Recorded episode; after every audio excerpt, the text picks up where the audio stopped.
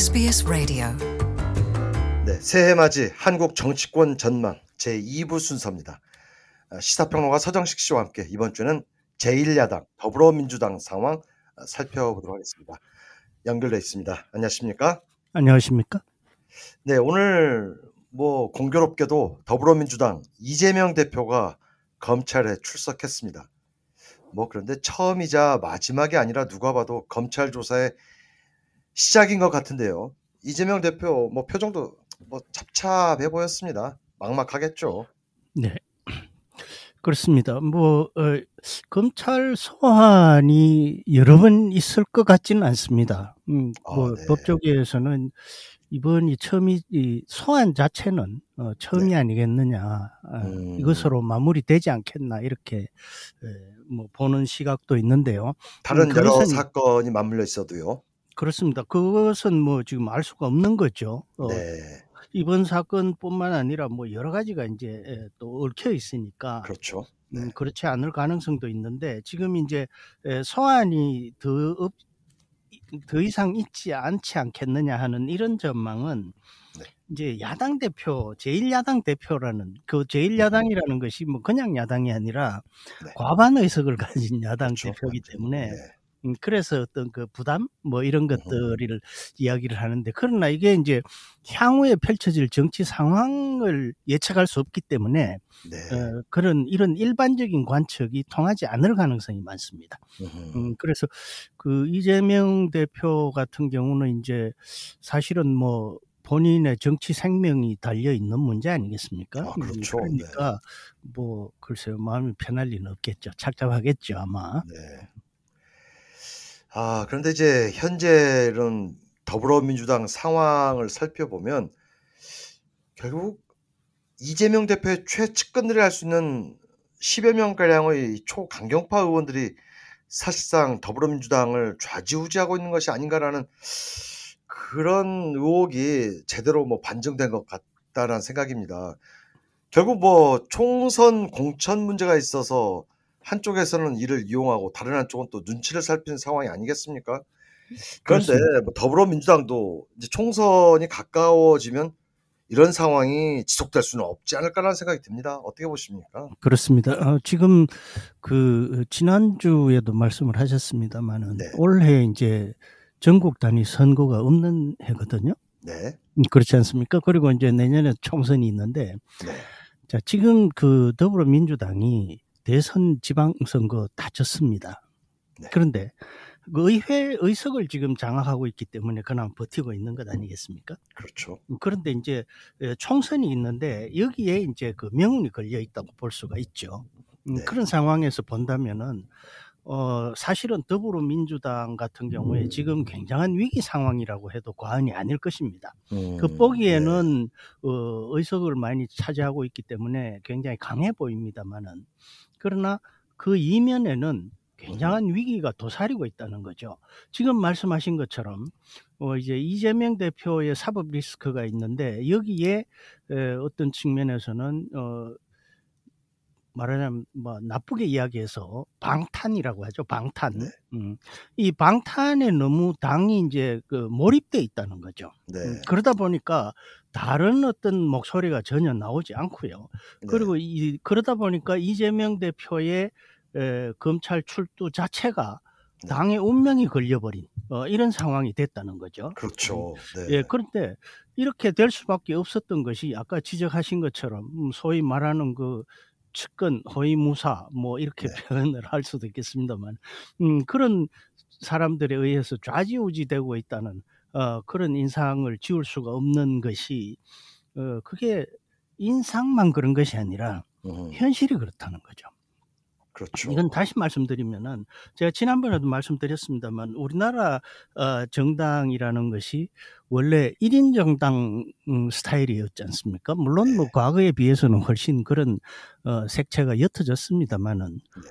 지금도 사실은 어떤 유력한 차기 대권 주자 중심으로 모이고 네, 그 상황에 따라서 당이 어떤 성격 자체가 완전히 달라지는 그런 모습을 보이고 있지 않습니까?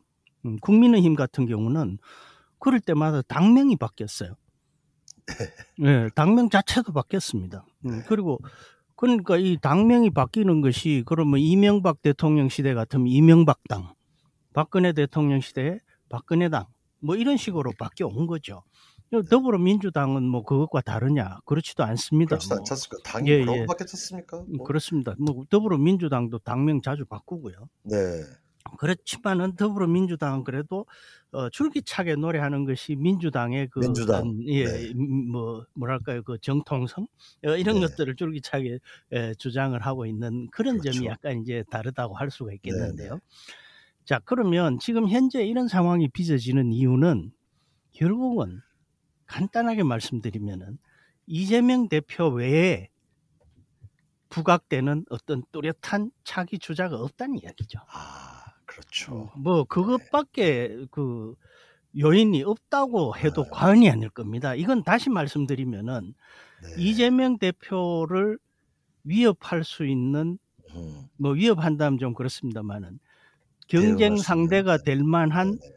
뚜렷한 어떤 주자가 나선다면은 지금 현재 이 민주당 상황은 그러니까 똘똘 뭉쳐서 방탄하는 이 모습은 언제든지 사라질 수 있다는 이야기죠. 음, 이 다시 말씀드리면은 지금 그만큼 지금 현재 민주당의 리스크가 크다는 이야기입니다. 네. 예, 그러니까 사실은 뭐 이 뭐랄까요 그 뭐 과일을 한 바구니에 계란을 한 바구니에다 담으면 안 되는 것 아니겠습니까? 네. 이걸 지금 한 바구니에 담고 머리에 이고 가고 있는데 이게 이제 언제 떨어질지 모른다는 이야기죠. 음, 자 여기에 이제 가장 큰 변수가 되는 것이 네. 결국은 어, 윤석열 정부의 지지율이겠죠. 네. 어, 이 윤석열 정부가 어, 더 어, 그러니까 윤 대통령과 국민의힘이 어, 뭔가 좀 성과를 내서 어, 더 네. 좋은 상황으로 간다면은 더불어민주당은 정말 큰 위기에 봉착할 수밖에 없는 음, 음, 그래서 어쩌면 그래서 더 방탄에 올인하는 걸 수도 있고 또 바로 그래서 더 위험한 상황이 되기도 하고 이런 음. 아주 복합적인 어, 그런 네. 상황이라고 할 수가 있겠습니다. 아무튼 더불어민주당 입장으로는 정말 상당히 위, 위기의식을 느끼고 있을 것만은 분명합니다. 그렇습니다. 상황이 좋지 않지 않습니까? 네. 결국 이제 가장 중요한 게 뭐 더불어민주당도 뭐 콘크리트 지지층이 확고하지 않습니까? 네. 그런데 이제 결국은 이제 중도층인데 전반적으로 중도층의 반응은 어떻게 분석하십니까? 뭐 지금 현재 상황은 좋지 않다고 볼 수가 있습니다. 네. 바로 그렇기 때문에 더 오히려 문제죠. 위기라고 예, 할 수가 있겠는데 그 콘크리트 지지층이라는 게 이게 사실은 어, 네. 그야말로 위험한 상황이거든요. 어. 네. 그러다 보니까 지금 뭐 흔히 팬덤 정치라고 하지 않습니까? 이. 팬덤이라는 것은 무슨 소리를 해도 변하지 않는 거죠. 아무런 비판이 없습니다. 음, 그리고 지지하는 쪽이 뭐 정반대 이야기를 하더라도 그대로 지지를 보내는 어, 그런 그렇죠. 것이 이 네. 문제거든요. 이런 상황에서 음, 그 그것이 소수일지라도 음, 그 팬덤이 있는 사람이 느낄 때는 자기가 굉장한 지지를 받고 있는 것처럼 느낄 수밖에 없습니다. 그렇죠. 그럼 뭐 네. 맹렬하게 상대방을 공격해. 주고요. 그러니까 자기 무슨 소리를 해도 다 옳다는 이야기를 하는 거거든요. 네.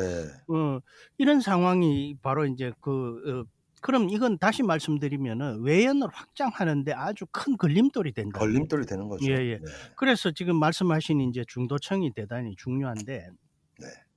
그 사실 그 이, 올해 이제 전국 단위 선거가 없기 때문에 네. 선거가 있으면은 결국 어느 한쪽으로 쏠려서 양극화될 수밖에 없습니다 여론이. 네. 그런데 어, 이 지금 올해 같은 경우는 이제 바로 이런 점에서 중도층이 이제 어느 쪽으로 어, 이렇게 좀 더 쏠리느냐에 따라서 이 다음 선거에서 양극화가 될 때 세력 분포가 어떻게 될 거냐를 이제 네. 결정을 할 수가 있겠는 거죠. 어, 그런 점에서 이제 뭐 많은 정치 평론가들이 올해를 중도의 해라고 이야기를 하는데요. 지금 현재 상황, 지난 연말까지 상황을 보면 이 중도층이 음, 지금 이제 윤석열 대통령이나 국민의힘 쪽으로 다소 쏠려가는 모습을 보이고 있습니다. 음, 음, 그러니까 윤석열 대통령이 뭐 20%대까지 지지율이 떨어지지 않았습니까? 그렇죠. 그런 상황에서 지금은 40%대로 올라섰어요. 네. 그리고 어, 또이 국민의힘도 마찬가지로 어 한창 지지율이 빠졌다가 지금 서서히 올라가고 있는데 네. 이 여기에서 이렇게 보면은 그 지 이 민주당 지지율은 쪼끔씩 내려가고 있고 음. 국민의힘 지지율은 조금씩 올라가고 있단 말이에요. 음. 이것이 인제 그그 중도층이 이 민주당 지지에서 국민의힘 지지로 돌아서는 사람들이 꽤 많다는 이야기가 되는 거죠. 네. 물론 이게 인제 어 올해도 이런 추세가 이어진다, 이어지지 않는다는 장담을 할 수가 없습니다마는 네. 어쨌건 지금 현재 그런 추세가 시작이 됐다는 거죠. 음 그렇다면은 이건 지금 민주당의 에 그 방탄 소위 이 방탄이 어떤 방향으로 가느냐에 따라서 아주 심각하게 에 새로운 상황으로 번질 수도 있는 어 그런 모습이 지금 이미 시작이 됐다. 아예 네. 이렇게 볼 수가 있고요. 그런 면에서 인제 중도층의 어떤 그어 여론의 움직임이랄까? 이것은 네. 이미 이 지금은 방향이 어느 정도 어 국민의힘 쪽으로 약간 쏠리고 있 있는 어 그런 상황이 시작이 됐고 네. 어 이것이 인제 과연 얼마나 지속될 것인지 또는 다시 뒤바뀔 것인지 이것은 인제 올해 상황에 따라서 달라질 수 있다고 이렇게 볼 수가 있겠습니다. 네. 이런 상황을 살펴보면 더불어민주당으로서는 어떤 나름대로의 비상 상황을 대비한 출구 전략도 세워야 할 것 같은데 뭐 당내 분위기로 보면 그런 뭐 생각조차 하지도 못할 것 같다는 생각이 듭니다. 그렇습니다. 지금 뭐 그런 이야기를 꺼냈다가는 바로 그냥 그 뭐라고 할까? 이. 이적 행위자로 어 해당 행위자로 분류가 될 수밖에 없는 상황이니까 어 글쎄요. 뭐 현재로서는 출구 전략 뭐 일부 일각에서 그런 이야기가 각 나오고는 있습니다마는 네. 그러나 지금 당장은 어 이제 어 당분간은 방탄에 어 올인하는 수밖에 없지 않을까 이렇게 네. 됩니다. 사실 지난 총선에서 양당 간의 지지율 격차는 그렇게 크지 않았지만 의석수는 뭐 거의 2 배로 더불어민주당이 승리한 거 아니겠습니까?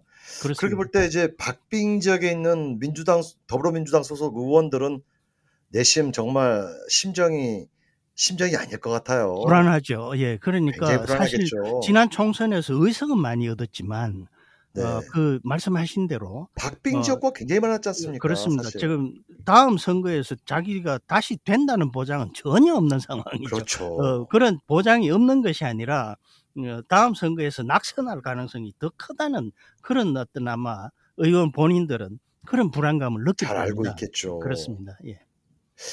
그런 점에서 뭐 더불어민주당 내부 어떤 그 정서는 어떨까라는 짐작은 충분히 가지만은 그렇습니다. 뭐 그러니까 전혀 예 이재명 대표의 이 어떤 그 버팀 버티기가 약간의 그 어떤 균열이 생기는 경우에 걷잡을 수 없이 허 허물어질 수도 있다는 가능성이 바로 이런 점에 지금 지적하신 그런 점에 에 음. 그런 가능성이 내재하고 있다고 볼 수가 있는 거죠. 네.